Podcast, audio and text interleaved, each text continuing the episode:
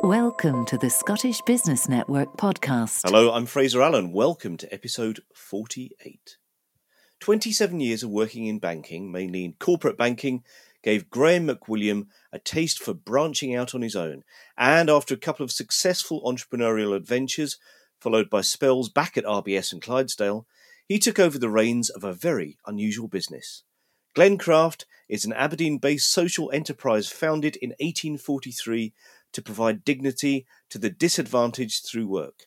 The company had specialised in making mattresses for the oil industry, but when Graham took over, the price of oil had plummeted, orders had dried up, and the business was in big trouble. However, Graham saw an opportunity.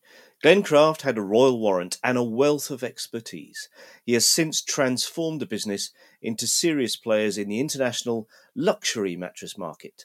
It's a great story, well told by Graham, and will probably make you think about mattresses in a completely different light. The interview, which was recorded on Monday, the 3rd of August 2020, starts in less than 45 seconds. But first, I'm delighted to welcome a new partner to this podcast series, A1 SEO. For many businesses doing well online, lockdown has actually contributed to healthy growth, but key to that growth has been ranking high in online searches. A1 SEO are search engine optimization specialists based in Glasgow who help businesses significantly increase their incoming web traffic. And Graham Grieve, the founder of A1 SEO, is now offering listeners to this podcast a free, personalized 15 minute mini audit of your website. Simply drop him an email at graham at a1seo.digital with your website's URL and a couple of keywords that you want your business to be associated with. Graham McWilliam, good morning. How are you? Hi, Fraser. I'm very well. Yourself? I'm good, thanks. I'm down in sunny East Lothian today, and I believe you're up in Aberdeen. I'm in Aberdeen. I'm actually um, uh, calling in from the factory at Glencraft today. I had uh, a few presentations to the staff this morning, so good to be here. Good to be here. So you're an Aberdonian. What was family life like, and what did you dream of, of doing for a career when you were growing up? Was it was it always was there always an inkling it was going to be finance, which is what you found yourself doing for the, the first part of your career? Yeah, I mean, it's uh, my background is indeed finance. You're correct, Fraser, and I, I did a, an honours degree in um, financial services. Um, Aberdeen was uh, was a good place to be, I guess. Back, uh, I mean, I was born in the the sixties, um, and unfortunately, I, I, guess my parents split uh, when I was probably six or seven years old. So I, have got really fond memories after that because I was brought up uh, in a loving home with my uh, grandparents. Um, so my mum, uh, my mum went out to work. My uh, my dad had moved down to London, uh, and we didn't see him, of course. But nevertheless, it was it was good times. I, I can only remember playing around and happy smiling faces, uh, and being well looked after by a, a caring set of grandparents. Um, in terms of a career, didn't really think about it too much, uh, like like most teenagers, until push came to shove. I, I, was pretty adept at technical drawing, and that led me to to look at architecture as a as a career. But then I found out it was a lot of hard work and study. Um, I think it was a uh, a three or four year course initially. Um, and like most young lads at uh, 16, 17, I wanted to go and earn some money pretty quickly. Um, the, the background and the introduction to banking was from my, my mother's side. My mother worked for what was then TSB. Um, and uh, so she encouraged me to uh, to look at a career in banking. And that, that, if I'm going back to 1977, was when I started there, Fraser. Uh, and there was, I think, I had a choice of opportunities from uh, all of the major banks. So it just shows you how uh, how things can change. And you, and you stayed at you were at Lloyds Bank for, for 27 years and became an, an area manager. So you must have enjoyed life within banking. What was the, the appeal of it? I, I did enjoy it. I think it was a very uh, a very good um, place to to learn. Um, yeah, I, I would never real uh, intentions of looking after Mrs. Smith's checkbook. I, I, was fortunate in my early career in the bank. I got an opportunity to join the, the audit team. Um, now, that allowed me to travel the, the country uh, throughout the UK, just really assessing the risk that the bank in their corporate and business book. Um, so that sparked my interest in business, I think, because it was my, my boss at the time told me that, that doing this job, you'll you'll see how not to do it sometimes. Um, and that that then, uh, as I say, sparked my interest in, in business in general. It, it, took me a long time to to step away from that, as you say, 27 years. So I, am not so sure I miss the industry, and it's been through all sorts of uh, uh, ups and downs in that time. But I, I, very much miss a lot of the people. I think there was uh, a lot of a lot of very good people. I think, like everything else, Fraser, you only realise what a good skill set you have when you step out of that comfort zone, perhaps. Sure. Um, and uh, I was used to speaking to senior people at the bank, even from an early age, um, and so that that helped with confidence levels. And I think and I've always tried to say to to my own family now is, is understanding figures and margins is, is really quite critical in business. So, but uh, I think the other appeal of banking at the time was uh, a word you don't hear too often in line with banking is stability and opportunities. It, it really was a career for life, and, and many of my friends, uh, fellow bankers, were there for 30, 35, 35 years or so. Uh, perhaps not a situation that we'll see repeated. And you then, you know, put the experience that you'd gained from from banking and working with other businesses to for a switch of career. You became founding MD of an HR business called Empire. So, what was the story behind that? Yeah, you can imagine my mum's reaction when I told her I was leaving the bank um, after 27 years, and indeed my wife. If you think about, you know. Uh, salary, pensions, and, and all of that mm. thing. Um, so giving all of that up um, to go and start a, a new business. Um, the the precursor to that, I'd been asked by uh, a good contact of mine, an entrepreneurial chap.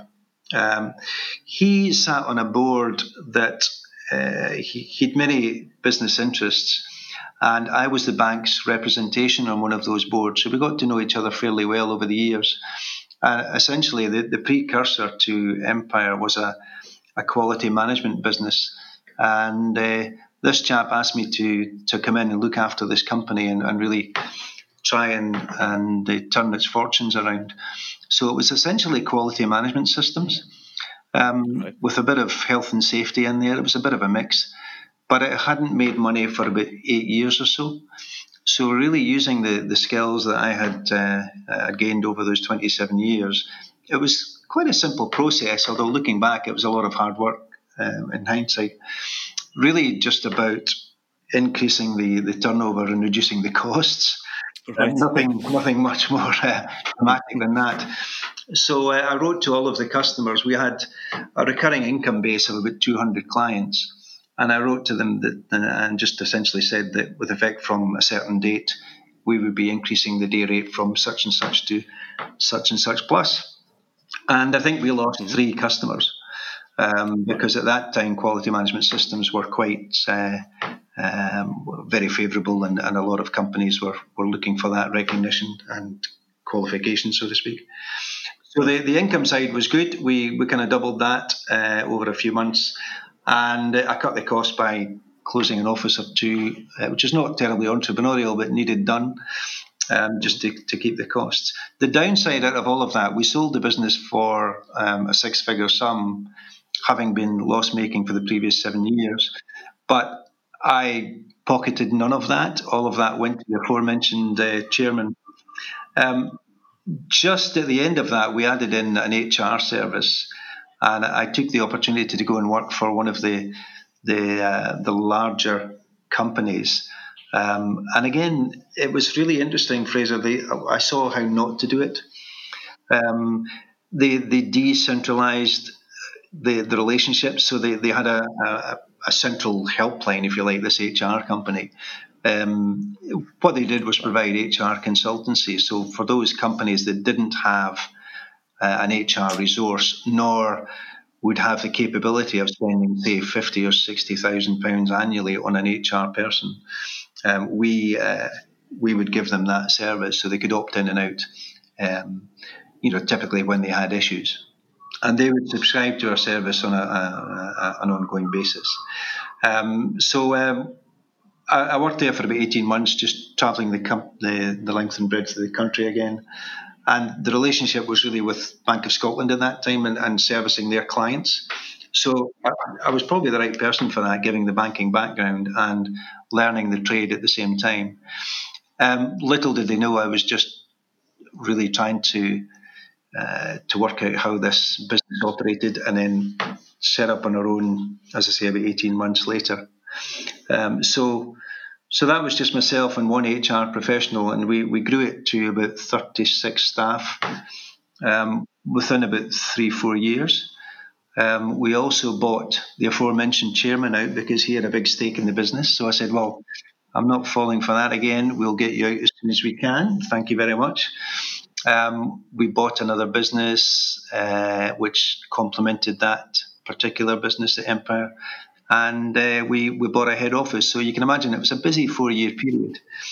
Um, literally, it was throwing back the duvet every day and yippee another day at work. It was it was really good fun, um, and we, we grew it to be the wow. Mm. Yeah, I came out of it, but um, like like all good relationships, they come to an end sometimes. And uh, without going into too much detail, so my business partner you, and I drifted apart.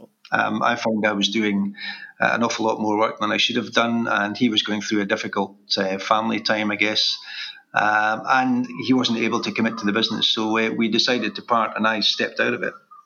Um, that that was fine, I guess, in hindsight. Although I, I took, I had twelve months off because I was given a, uh, you know, I had a restrictive covenant uh, where I wasn't allowed to do that type of thing again. So um, that was when I got into my other love of uh, running. So I, I, started running about 11 years ago, and that just gave me some good time to think. And uh, it was a good time because we, we, we, we, did some other things. We had some family property interests, we got that sorted. And it was just a good time to get your head round, you know, that uh, what happens next. Um, so, so t- tell us about the running then. I had a bit of time on my hands, which was good, um, much to my wife's disgust. mm. Well, uh, she was busy um, uh, building her own business. Uh, she's a self-employed accountant. Um, so yeah, I had to get out of the house for sure. I was given a big list uh, most days to uh, to work on. Um, so uh, yeah, I got out and just started. I saw a stat. What really started it all, Fraser, was I saw a, um, a stat somewhere that 1% of the world's population complete a marathon. And right. I thought, goodness me, I want to be part of that 1%. mm hmm Now, it took me a wee while to get to marathon level, but I, I, uh, I just started um, heading along. We're, we're fortunate where we are in Aberdeenshire. There's lots of nice countryside. So there's the old uh, railway line which you can run for miles and miles. By the way, railway lines are not as flat as you, you might consider. Right.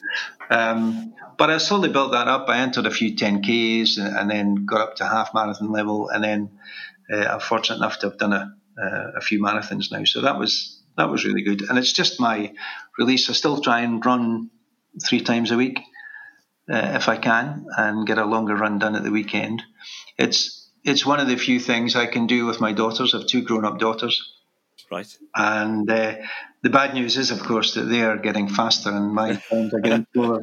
So, uh, yeah. I know, I know the feeling. So, Graham, after this, you, you switched back to banking. Uh, so you went back. You, you, well, you went to RBS. Uh, so, what prompted that? And and it was a strange time to be working there with the the challenges that, that RBS faced. Timing, I guess, wasn't great. It was the start of the financial crisis. Um, so banking was a bit of a revolving door at that point, and I can only remember many, many people going out the way, and uh, I was the only one that seemed to be going back into banking. Um, but they needed some good experienced people because they had lost some uh, some good good uh, bankers, of course, and trying to rebuild the the corporate book for the Royal Bank in, in North East Scotland was was a bit of a challenge. Um, but one I was happy to to try and embrace. Part two of the interview continues in 25 seconds' time. Do you need a communications expert to help you with your marketing, brand storytelling, or strategic content? Find out what I, Fraser Allen, can provide at www.allencomms.co.uk. That's Allen with two L's and an E, and comms with two M's.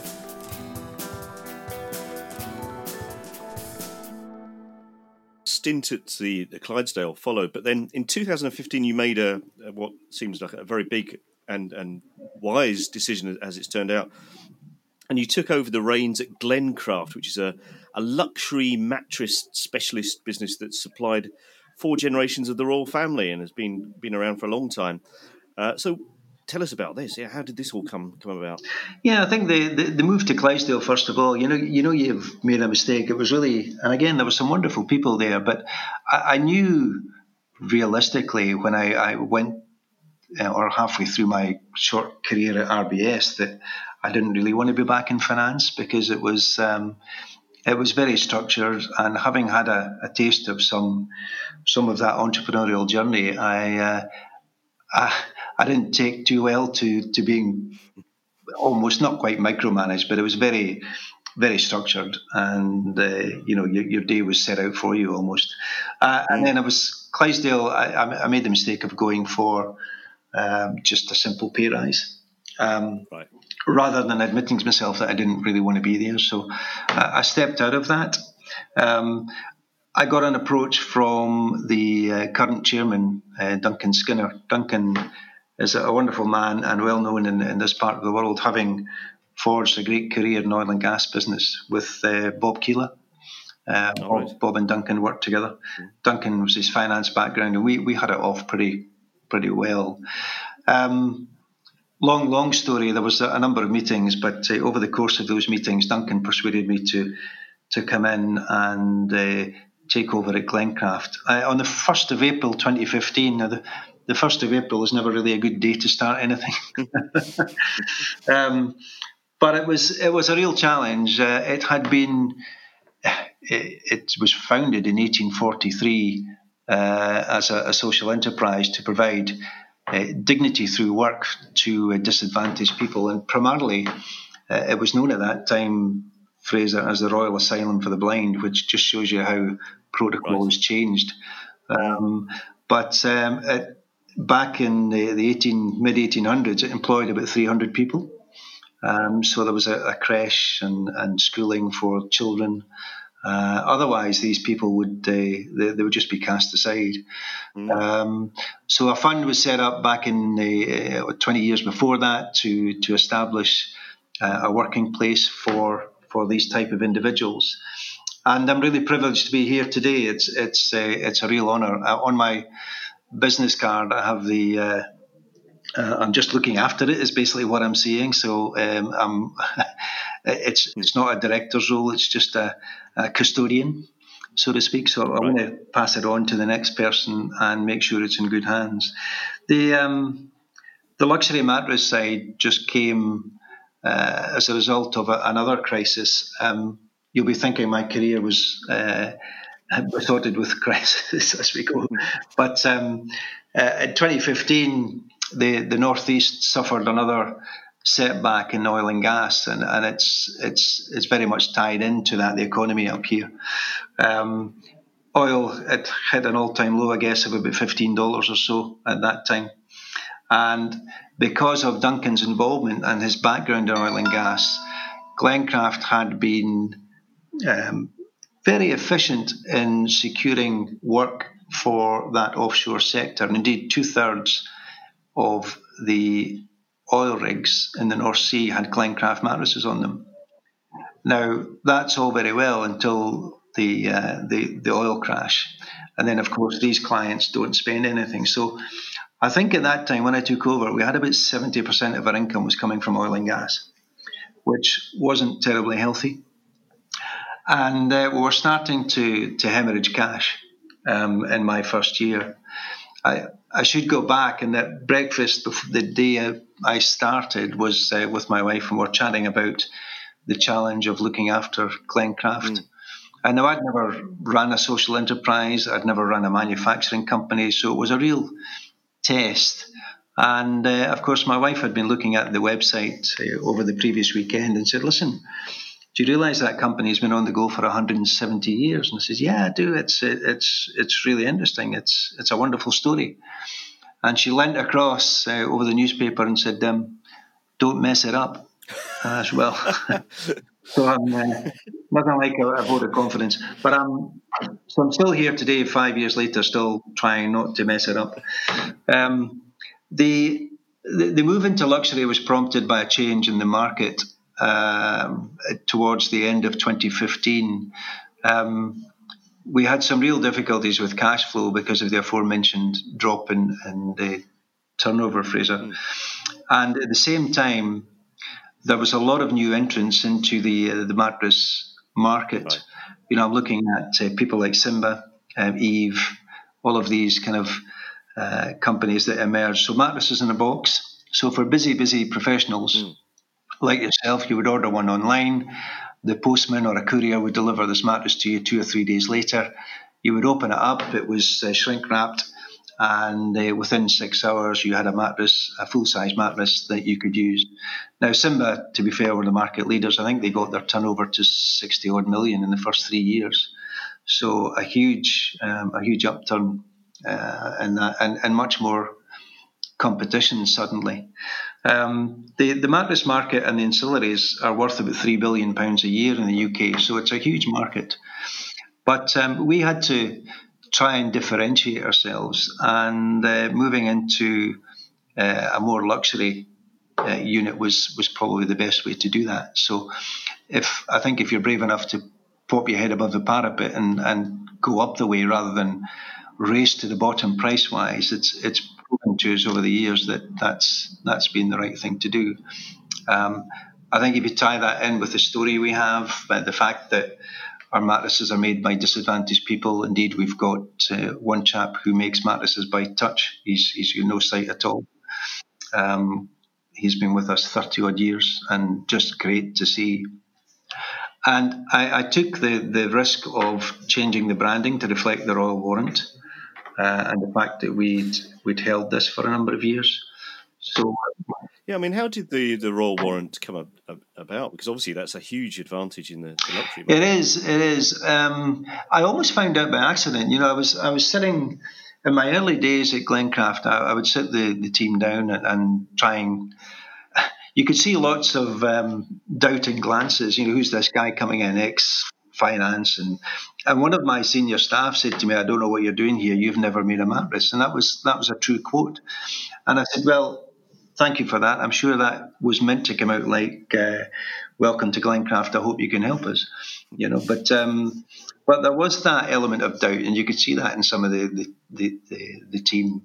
I, I, think the difficulties that Glencraft had is they, they'd been run, and I don't mean to be disparaging here, but they've been run by the council for many many right. years. So there was a bit of a bit of attitude that needed changing. Mm. Um, and the the council in Aberdeen here had been good enough to support it through financial grants for many many years, and th- these grants were significant. You know, they're half a million pounds plus annually. Um, I'm, I'm I'm almost pleased to say now that we don't get anything at all from uh, from the council, but we have grants. We're a, we're a standalone company now, but. Um, it was looking at the strengths that Glencraft had, and during one of the brainstorming sessions, it uh, it almost came as a surprise when somebody said, "Well, listen, we've got this Royal Warrant Award." I said, "Well, tell me more about that," because it wasn't really right. obvious. Um, so the certificate was produced, and it really is an application process, but you have to have a a very good product. And we were fortunate that we'd supplied four generations of the royal family through their uh, their stays at Balmoral oh, Castle. Uh, and that's extended that we, we do much more for them now. Um, but uh, I'm glad to say as well, Fraser, in the last couple of years, we had a another application um, approved for Royal Warrant uh, Association, and that's gone on for five years, the longest you can have that awarded. So, um, so it's it's not uh, a gimme by any means. You have to justify what you're doing. In fact, it's it's very clear now that Prince Charles has a big say in what's going on because the questionnaire, uh, when I last completed it two years ago, it was about 25 pages perhaps and maybe 20 attachments. It was all about, um, you know, the uh, the economies of the business and uh, you know tell me how you save fuel um, are you using more fuel than last year? If so what are you doing about it? Are you using solar panels? Tell me about your factory that type of thing. Where do your materials come from? Are they from a sustainable source? So you can see the way that's all going you know but uh, but you're right it, it absolutely uh, seemed a great marketing opportunity within some pretty heavy restraints because there are some real um, guidelines that you must adhere to when you're dealing with the Royal Warrant logo. You know, so um, but uh, and that's that's been proven to be very popular with our uh, our, our, clients abroad now uh, in Asia in particular. They, they love that. So um, so yeah, move a move to luxury was was the way forward for us, and and we started with one model.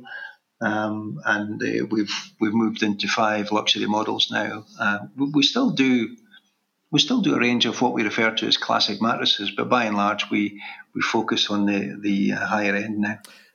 And what's the, the financial uh, health of the, the, business like? We've, we've still got a long way to go. Um, I, I, I, won't hide behind that. Uh, my, my remit to Duncan um, when I joined in 2015 was that I would leave it in better shape than I found it and uh, and I wanted to be stable and here for the next 177 years, of course. Mm. So, um, but I think the contracts that we've won, we have a, a 10 year contract to supply uh, a wholesale company in China, a distribution company in China. And uh, that's that's given us a bit of stability, notwithstanding the current crisis, of course, which has mm. affected mm. all of us.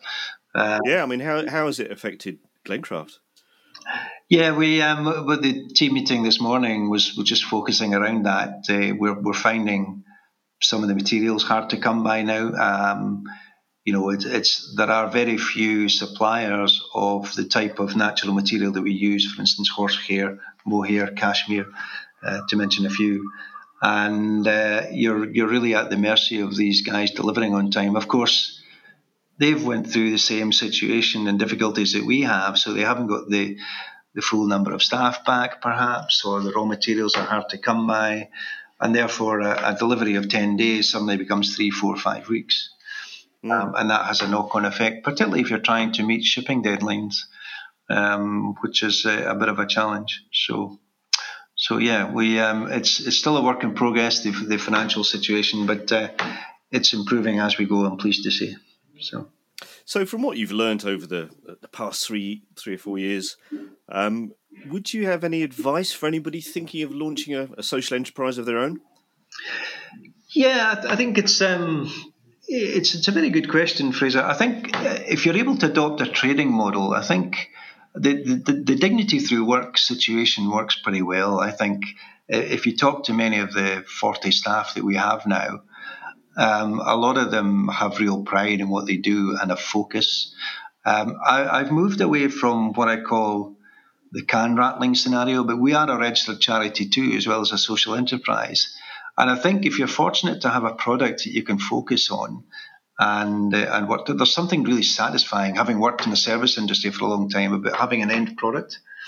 So if if there is something that you can produce and satisfy a need for, together with a good background story, if you are employing disadvantaged people, then it's uh, it's got to be a good start. So um, that that uh, would maybe be a good a good bit of focus. I would suggest. So yeah. I, I don't so, want anybody to come to Glencraft and buy. I don't want what I refer to as a sympathy sale. Hmm. Um, you know, nor do I want people to come to Glencraft because their mother and their granny bought, and, and that's all good, of course. But I want mm-hmm. Glencraft to be recognised as a leading brand and to have simply the best mattresses available in the market at a competitive so, price. So, what makes a Glencraft mattress so good? But the people is the, the honest answer. The the fact that they're all hand finished. Uh, every single mattress that leaves their factory is is uh, handcrafted and hand finished. But the, the materials are, are clearly key in that too. We we focus now on natural materials, Fraser. Um, so things like horsehair, horsehair has been used in mattresses for many, many centuries, and it's getting back to those uh, high standards again. Where um, and there's there's many videos on YouTube. In fact, if you look at the Glencraft uh, website, you'll you'll see many of these videos about the uh, the skills that are used. But traditionally, horsehair would have been taken out of a mattress, cleaned, and put back in again many many years ago, uh, and that still goes on in some countries. Um, so uh, horsehair and these natural materials are very good. The, the, reason people don't sleep is because, by and large, most people overheat.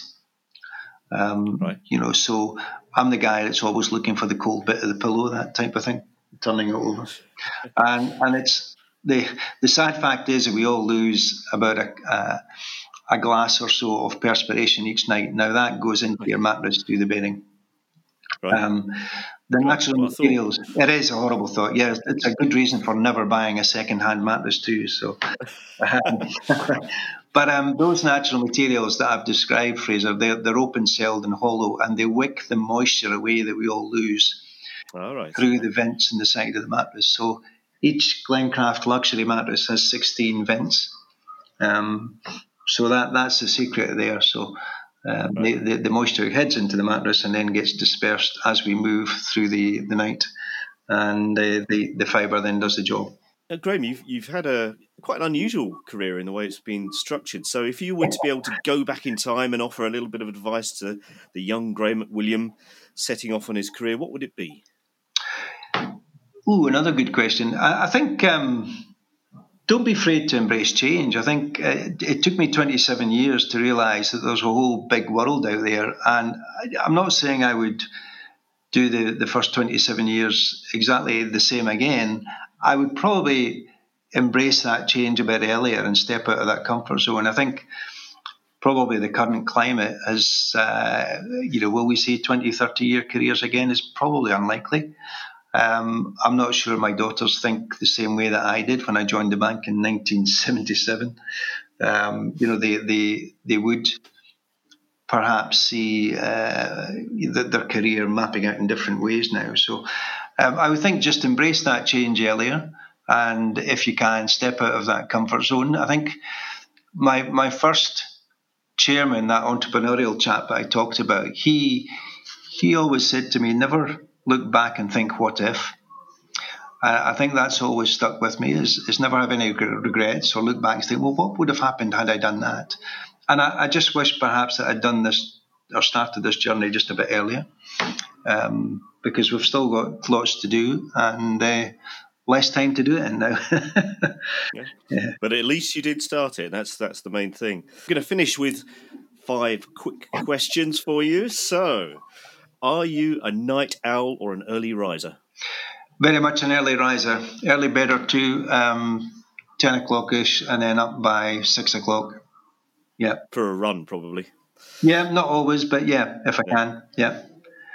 Where is the most luxurious place that you've spent the night? Ooh, um, fortunate to have stayed, stayed in uh, many lovely uh, establishments over the years, particularly of late, I guess, um, with our clients. Um, two, if I can mention two, Fraser. Um, yep. Uh, Villa Kennedy in Frankfurt. Villa Kennedy is owned by uh, Rocco Forte Luxury Group, and uh, yeah, you'll not be surprised to hear that they have Glencraft luxury mattresses in there. Um, it was called Villa Kennedy because it was frequented by uh, the late President John F. Kennedy, and uh, simply wonderful. The the level of standard uh, and, and, service is, is just phenomenal. The other one I must mention and uh, must recommend is the Fife Arms in Braemar.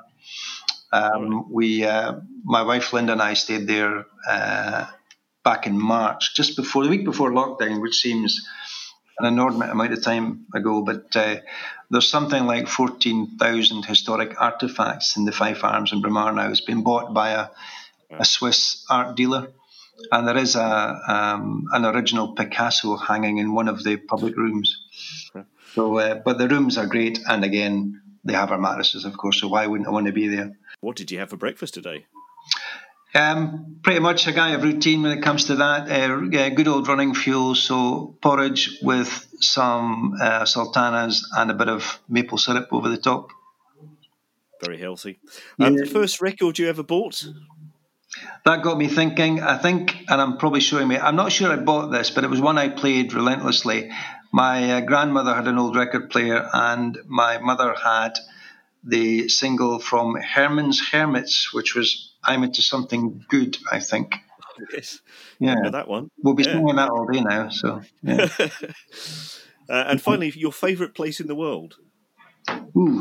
Um, difficult choice. We're, we're fortunate. We have a, a family home, a holiday home in uh, France, north of Bordeaux, and a, a little tiny uh, hamlet called Alas Picage. And uh, we just don't have enough time to spend out there. But uh, as uh, the girls grow up and uh, hopefully grandchildren come along, I could see myself spending more and more time in this hamlet, enjoying the, the wonderful weather of southwest France and the stunning views that the property has. Graham McWilliam, it's been fantastic to hear your, story. Thanks very much. Thank you, Fraser. Enjoyed that. Thank you. Thanks very much to Graham, an astute businessman running a wonderful social enterprise. Although, thanks to him, I did have a Herman's Hermit's earworm in my head for the rest of the day. We'll be back again in two weeks.